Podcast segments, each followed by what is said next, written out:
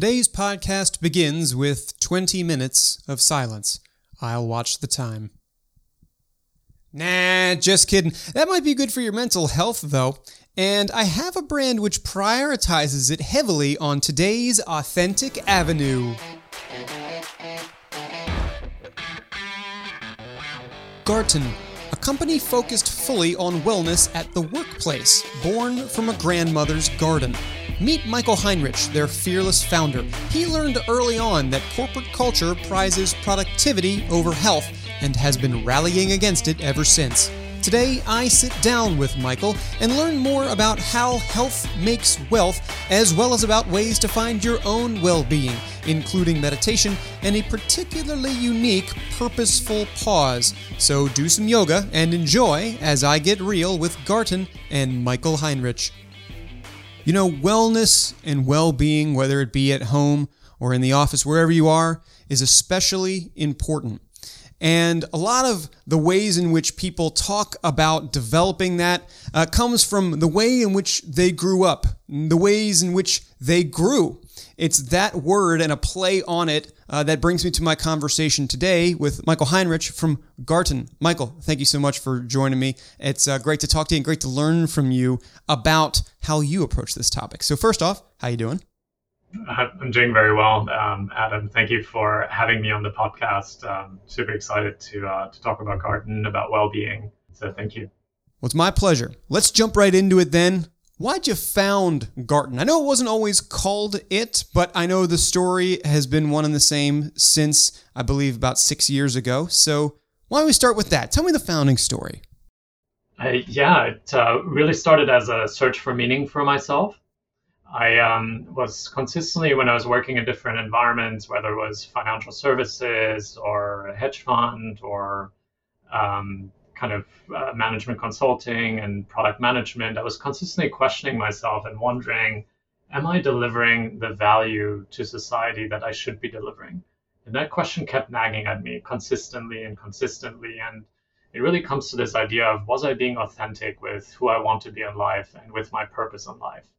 And at some point, I, I said, okay, I, I don't want to question myself anymore. I want to go into the search for meaning. And so that was roughly 2009. Um, and uh, it took me a good few years to really understand what is authentic to me and realize that um, I grew up with a grandma in Berlin, Germany, that kept emphasizing that health is wealth and that preventative health is significantly bigger than uh, or better than fixing things. And uh, she taught me this idea of lifestyle habits, of eating directly from the garden, um, more through action, um, because she never really gave a prescription and said, here's a bunch of tablets that you should take. Um, it was much more about eat from my garden, make sure your diet is as clean as possible, make sure you have good exercise habits in your daily life. And then I, I thought about that and I said, huh, that's been so deeply ingrained into me. And yet here I am consistently complaining about why isn't there more well-being in the office? You know, why are we eating all these processed foods in the office? And then said, instead of complaining, why don't I start a company around it? And that was really the origins of Garten. At, at that point, it was called Oh My Green, and uh, we, I said, uh, let's start with uh, an area that uh, is the high, the, the, one of the most highly processed foods that we take into our body, and that was uh, snacks. And so started with just the idea of let's clean up um, ultra processed snacks in the workplace as a start. Uh, that was 2014 um, that was the original idea. I didn't know how to build a business model around it. Went, um, I was at grad school at that point uh, at Stanford and took a class by uh, Steve Blank, who's sort of known as the father of um, the Lean Launchpad or Lean Startup methodology. And uh, the teaching team really helped me understand how to build a business model, what it takes to build the company, we started generating some of our initial revenue. We had our first enterprise contract in 2015. Uh, 2016, we entered uh, Y Combinator and then really started uh, scaling from there. And today, um, we, we stand for creating workplace well-being, and nutrition is one component of that. And now we also have more well-being offerings that we're that we're releasing and have released. And we'll talk about that in just a second. But to stand for workplace well-being, In your corner of the world, which is in your leadership of Garten, would that be an appropriate definition for that broad word authenticity, or is it an even broader term in your mind? I'm curious how you define it because everybody defines it differently, and we might as well start here with the way that you do. Yes, so well being is definitely part of that definition. Um, to me, it's living a life of purpose and bliss. And uh, that's actually why our mission statement is to empower people to live healthy and blissful lives. And for me, that purpose is captured within that mission statement of the company. So I, I believe that all my life led up to me creating this company and now being the embodiment of that mission. And uh, what results when you live in, in that purpose, when you live in that mission, is the bliss that comes from it. Because you're in tune with your purpose and you're consistently learning, adapting, growing uh, together with that purpose. And so that may take very different shapes and forms for, for others in their life. But for me, initially, at the start of uh, Garten slash Oh My Green back then, it was about bringing healthy snacks to the workplace. And now um, it, it's um, what I would describe as total well being, which is mind, body, and environment, with nutrition being a very key component of the body part of well being. If I can very briefly tell a story of the way that I interpreted the word bliss in the workplace and go back to the first internship that I held and then again to the first job that I held. The way in which I was ushered into those halls of those respective businesses basically went as follows. You got a welcome little package, you got your folder with all your important papers in it, and then you were led on a tour of the office. And that tour always seemed to land in one of two places as the eye popping moment for either a college student or somebody just out and starting their career. That would be either a recreational room where you would find your stereotypical ping pong table or the kitchen, where a snack laden counter or pantry or refrigerator would dazzle your eyes because it always felt like what you wish you could have as a kid and now it's in your office. Isn't that great? You can now work and have this. It seems like the best of both worlds to me. As far as my professional life, that is bliss. Now, it didn't take too long for the wool to be pulled back up from my eyes, in which I saw that that was, of course, a way for me to stick around the office for a longer time. And this is indicative of a corporate culture which is underpinned in something which I can find right on your site today. In fact, there's a statement there in which I think you'll be able to illustrate your search for meaning even further. That statement says corporate culture prizes productivity over health. When you said earlier in this interview that health makes wealth, I think a lot of what these businesses that I witnessed are similar to things that I learned in my economics classes in college, which are that in some ways, wealth can make health. I think that's a little backwards way of thinking about it, but regardless, how do you seek to buck this trend, the trend of prizing productivity over health within your four walls? And we'll start there because I'm guessing it extends far beyond it. But I want to learn about your interpretation and perhaps uh, rebuke of this statement? Yeah, and uh, I would answer it in a in a, in a few ways. Uh, first, it's uh, it's a false trade-off. Productivity does not come at the cost of health. Um, two, um, within Garten, we I want to personally demonstrate that it is possible to build that well-being into your day-to-day life and into your interactions. And so we as a third point, build it into our culture. And that means it's also part of our policies, it's part of our performance and compensation pieces. But um, yeah, so those are the, the three prongs that um, I think about. So on the first one, um, it being a false trade off, how, I mean, yes, you can do more and get more done, but is it really at the quality necessary? And often it's a very cultural thing. It's sort of like, oh, I just pulled two all nighters. Look at me. I'm like saving the company. I'm doing so much for the company. It's a badge of honor. I feel so great. I've I've done my duty for the company. And and at Garten, we're here to basically show that that's not necessary. What we really care about is finding that sweet spot of accomplishing more and doing less. Uh, sort of that 80-20 principle, Pareto principle, whatever you want to call it.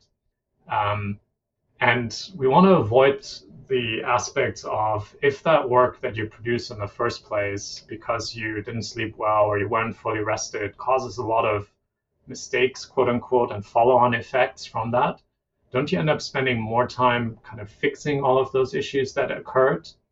And wouldn't it have been much less stressful to do kind of the necessary parts of the work as clearly, as correctly, with the best decisions in a very clear state of mind in the first place? And and our answer to that is yes, because if you look at the statistics, it's just not pretty. Um, according to uh, a Stanford researcher, Jeffrey Pfeffer, the workplace is the fifth leading cause of death in the United States. And so that mentality is just not working. Really long hours, needing to do more, having a culture of just um, work more, work more, and get more done um, is something that we're completely going against. So that brings me to the second and third prong, which is my personal demonstration is that well-being is a non-negotiable for me. And so I make sure that all parts of what I mentioned, the mind, body, and environment piece, are alive and well in my life because I know if I don't get appropriate amounts of sleep at the right time, I know if I personally don't exercise, and for me that's uh, Shaolin Kung Fu and yoga, and if I don't manage my own thoughts through things like transcendental meditation or interpersonal dynamic type of work, I know I'm not going to show up as my best. I know I'm not going to be there for um, my employees, or we call them ambassadors, on a day to day basis. Um, I'm just not going to represent what the mission stands for. And so I, at every occasion, try to create um, that personal demonstration. And so the way we implement that is we've got uh, something called the purposeful pause concept. And it's uh, two time periods during the day where you get uh, 20 minutes uh, each time to pursue a well-being activity of your choice, whether that's you know meditation, yoga, walking outside, gardening, spending time with family. It's really up to you to to create that. And then recently we've also introduced giving given that you know the work day is extended into the home these days and um, there's more calls, there's more lengthy time every day we've decided to also give two purposeful pause days per month where people can take the entire day and to figure out what's most meaningful to them that day and, and choose a well-being activity. So it seems like you are going full force into this. And by this, I mean a reversal of that statement of the trend which you seek to buck on your site. I'm curious then, what have you seen out of your own ambassadors? And I think it's an interesting way of saying them as opposed to employees in terms of the ways in which their, shall we say, productivity, but maybe what they bring in terms of themselves to work as the product is compared to what you might otherwise see. Because this is all amazing work, purposeful work, but there hopefully is a is a great return to Garten for enacting these practices. And so I'm curious what you've seen in terms of eh, data or measurement, or is there anything here to suggest that, you know, not only is this bettering people's lives because I, I, can see them, we're giving them purposeful pauses and that sort of thing, but actually it means that when they are sitting down and, and doing their duty for us, as you said, it, it is being done at the highest possible quality. There is less, there is less um, drop off of, of quality over time because of this. I'm curious what you've been able to see there because that's what would be instinctual for me is like, okay, well, how did that result? How has it resulted for you uh, thus far? And uh, the, the, best way to answer that would go back to this false trade off that one might assume that, oh, because people are working less, the results are going to be less. And so our, our values document actually very clearly states that I believe that rest is the basis of results. And so the way that's shown up for us is um, uh, we've grown um, 124% year over year since our inception um, uh, in terms of revenue. And so that that again just shows that there, there doesn't have to be a trade-off. And it's shown up also in terms of how our leadership shows up, how our ambassadors show up on a day-to-day basis, whether it's interactions with um, our customers, whether it's in interactions with our suppliers, um, we show up as fully authentic, present, and uh, joyful because that's just part of the brand. That's part of well-being. When you're living your purpose, when you're uh, in the moment, you're going to experience bliss. when you're you know not tired, you're going to show up as yourself, and it's shown up in in those activities for us. On this show, a lot I talk not only about definitions of authenticity, what does that mean, but also, speaking to the title, these avenues. How do these organizations and their leaders that I talk to operationalize that authenticity through the different tactics within their four walls that they use to bring their values to life? And you've given me a couple of examples of this thus far. I think the purposeful pauses are actually a really great way of doing that. I'm curious if there are uh, others which are personal favorites of yours or others which have been personal favorites of those who you now lead. Because as listeners love to hear stories of brand builders and the moves that they make within those brands, maybe you spark an idea in their mind. Heck, maybe they come to you for advice. But I'm curious, what are some of the other if we can say avenues to accomplish this that you've uh, that you've spun up at the brand so far one of my favorite questions that I get during the day is um, how are you living the mission in your personal life? And that to me is a direct embodiment of what we stand for.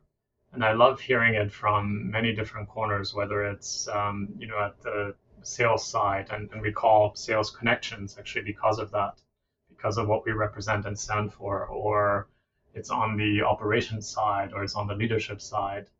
And it's it's it's such a joy for me to hear that and to see um, because what we are attempting as a leadership is to make sure that these values that mission is reflected in all key um, employee lifestyle uh, processes so that includes the recruiting the onboarding performance the daily rituals like purposeful pause the you know as as people exit and uh, that's that's a really great uh, reflection. The the other thing is consistency of message. No matter what happens, um, if we have to reinvent ourselves in times of COVID, we don't, or I and other leaders don't move away from the well-being practice that we've held so dearly. We make sure that all of our all hands start with a purposeful pause, for example and there's just that consistency of message that total well-being needs to be pervasive and we need to show that to the world and it needs to happen in mind body and the environment.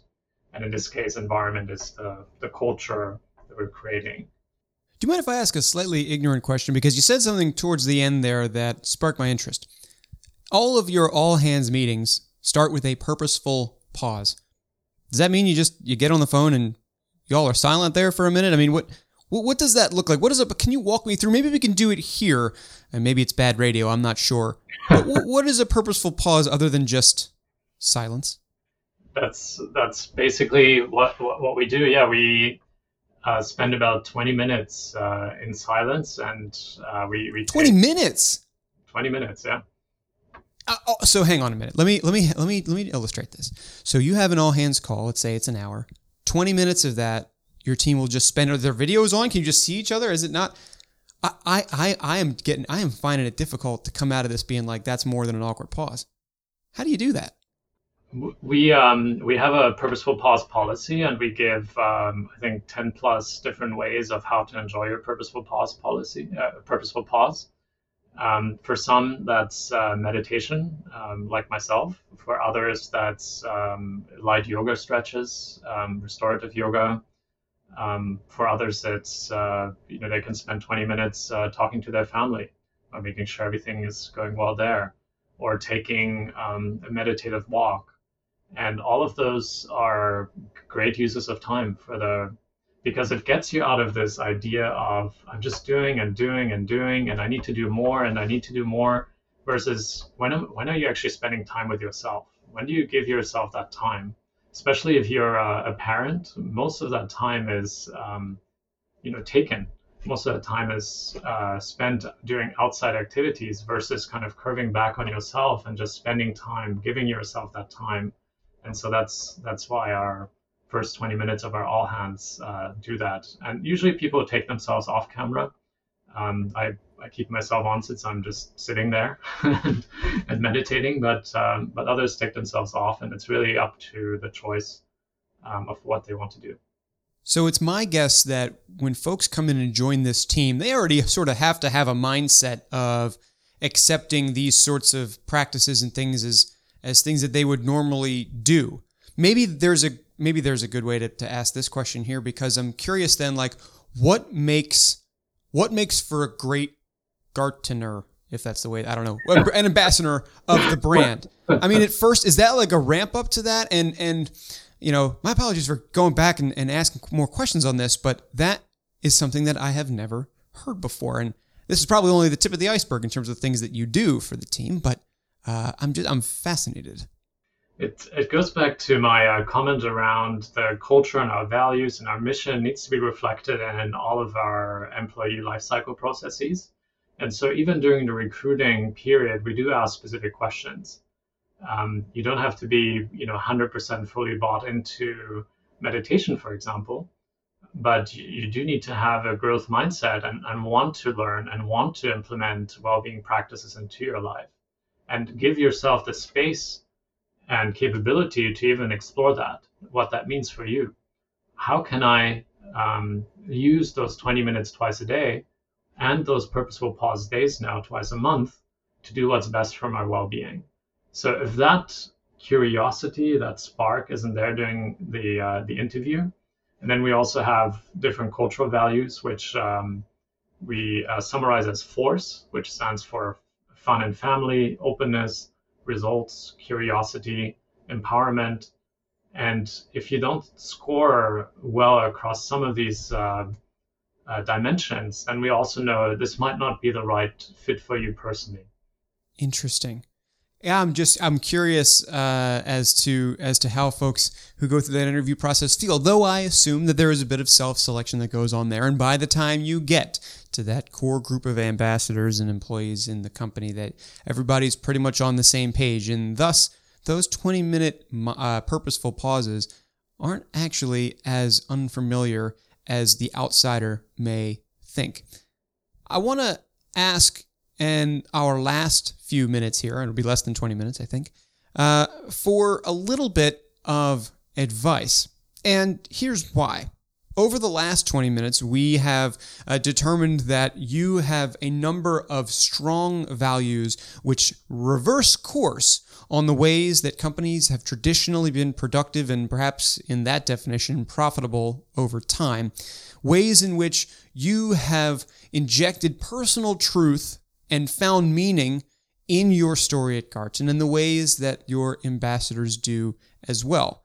Listeners to this show are always seeking for that. It's a bit of a uh, of a golden goose to find the intersection of personal truth and a brand's truth. And on this show, as I already mentioned, we talk about what some of the avenues to that true authenticity are. From you, I'd love to know what advice you can give to our listeners on how to find that because it seems that it was a multi year journey for you, and understanding that it's not overnight, what are some of the moments within that journey, or maybe some things that you remember looking back on it that you can pass on to listeners as things to look out for? It was definitely a journey over over many years, and it's centered around exploration and giving me the space to explore and to quote unquote fail, whatever the, the, the meaning of that that word is. And along that journey, the four most impactful things that I've done were a uh, learn transcendental meditation, two take landmark education, um, three take an interpersonal dynamics course, which is more focused around emotions versus landmarks more focused on thoughts, and then uh, the conscious leadership uh, methodology. And to some extent, I, uh, through happenstance, was able to uh, get into these. Um, transcendental meditation I've never heard about until I worked for um, Ray Dalio at Bridgewater Associates and been sort of looking for a meditation technique kind of all my life. I've I tried out uh, Tai Chi when I was a teenager. I uh, tried out Zen and Buddhist and sound meditation when I was in college and never heard of um, transcendental meditation until Ray said like, hey, this is one of the keys to my success. And I think that's really where my uh, spark around this well-being journey um, got got lit up because I was like, oh, somebody who's running a really successful hedge fund is saying that a mental technique can make a big difference in your performance, the way you see the world. And um, I initially thought I'm just signing up for a, a simple mental technique, and it really enlivened all parts of my being, all parts of my life.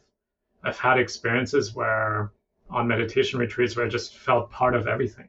I was just so connected. There was just a feeling of being home. There was a feeling of total bliss. And the way I was looking at the world completely changed. I um, saw really deep radiant colors and, and the, the bliss came through me. And I was like, wow, that's what's possible of the world around us. It does not have to be full of stress. It does not have to be about doing more, doing more, being outwardly engaged and trying to accomplish more and, and consistently finding a new yardstick and just beating that yardstick. If I have, you know, this house, oh, when I'm in that house, I need a bigger house, or you know, the new iPhone came out, I can no longer be happy with my current iPhone. It was very different from that. It was all about inner peace on that journey, and that led me to then think, what is my deeper purpose in life? And through Landmark, which is much more about thought management, much more about giving you the tools to understand that the way you perceive reality is very much a story that you've created. Um, and that's also a part of my authenticity that I found because I realized I created a story of needing to be perfect because I was afraid that people would see that I'm not good enough. And that came from an interpretation of uh, my father, of not getting or receiving the way I wanted to receive love from him. I thought I needed to prove to him that I'm good enough for him. And so I went after prestigious schooling, prestigious jobs, just to prove that I'm worthy of his attention. Even though that was a complete misinterpretation, all I wanted for him was his attention. And at one point, he just said, "I'm, you know, I'm busy. I'm working. I'm at the dinner table. I just have a lot of stuff I need to do." And I completely misinterpreted that. I thought I'm not good enough. And when I realized that, our relationship totally changed. I was like, "Wow, I'm." I'm the person here that never said that I love you, Dad, and created a new possibility around it and realized that all of those choices that I've made were not authentic. They were not authentic with my purpose. So now I really need to think about what is my true purpose. And so it's just an illustration of what you can do when you stand outside of the past and the baggage that you've brought with it. And then you can start asking your, yourself those questions when you're outside of your kind of mental image of what the world is or needs to be, what is your purpose? How do you bring happiness to others? And I quickly realized for me, some of those answers came in, oh, I've been complaining about this consistently. Instead of complaining about food quality, about lifestyle habits at work, I can actually make a difference. Why don't I take this on? And then um, it felt very meaningful to me as I as I was going through that thought process. So my my advice and recommendation is to explore, um, try different things on for yourself, um, even if it's very uncomfortable looking at yourself in, in that way. Um, but uh, definitely experiment with different um, things like meditation, like landmark education for yourself. Listeners, here's what I would uh, advise to you as well after listening to this, and thank you, Michael, for that uh, well, incredibly personal story that was uh, probably the earliest iteration of that search for meaning and truth. Of course, I'm happy for what you've done today and what you'll continue to do to what can I do to help, um, turning that into a, a reality. What can I do to change the world? Listeners, if you are listening through this now and wondering about ways in which you can actually be additive in whatever way you think that is, and perhaps authentic as a byproduct of it, maybe take 20 minutes, have a pause, clear your calendar, or force a clearance in your calendar. Read up a little maybe on transcendental meditation, and I can put a little link in the show notes here if you're interested in that. And however you can document things that either you don't like, things that annoy you, things that you want to change, or things that you complain about. And maybe there are ways in which you can help, ways in which you can turn that energy into something different. And if it's just to clear your head, okay, because everybody uh, has their own method of finding meaning. I'm really glad to have learned about this way of finding meaning and the journey therein today with you, Michael Heinrich from Garten. Thank you so much for sharing your story here. And uh, you've inspired me. I'm going to go back. I've tried meditation, I really have. I've gone in and out of it. I'm going to go back to it a little bit just because I think I think it's good for everyone, me included. But until I do that, thanks very much for the chat. Really enjoyed it. Thank you for having me again, Adam. I'm still trying to meditate well, probably overthinking it, but I will leave some guidance in the show notes as promised. Thanks, Michael, and thanks to you, the listener, for tuning into our podcast today. Be sure to subscribe and leave a review on Apple or wherever you listen to your podcast. And hey, you can also find me elsewhere, LinkedIn at Authentic Avenue or just Adam Connor. I'm there personally as well. Twitter at Authentic Av, and you can also write me directly, Adam at AuthenticAvenueMedia.com. Would love for you to say hi or recommend a guest or just tell me what you're thinking. Building a little mailing list there too, which you might consider subscribing to. This has been your host, Adam Connor, saying until I get real again with you, thanks for taking a walk with me down Authentic Avenue.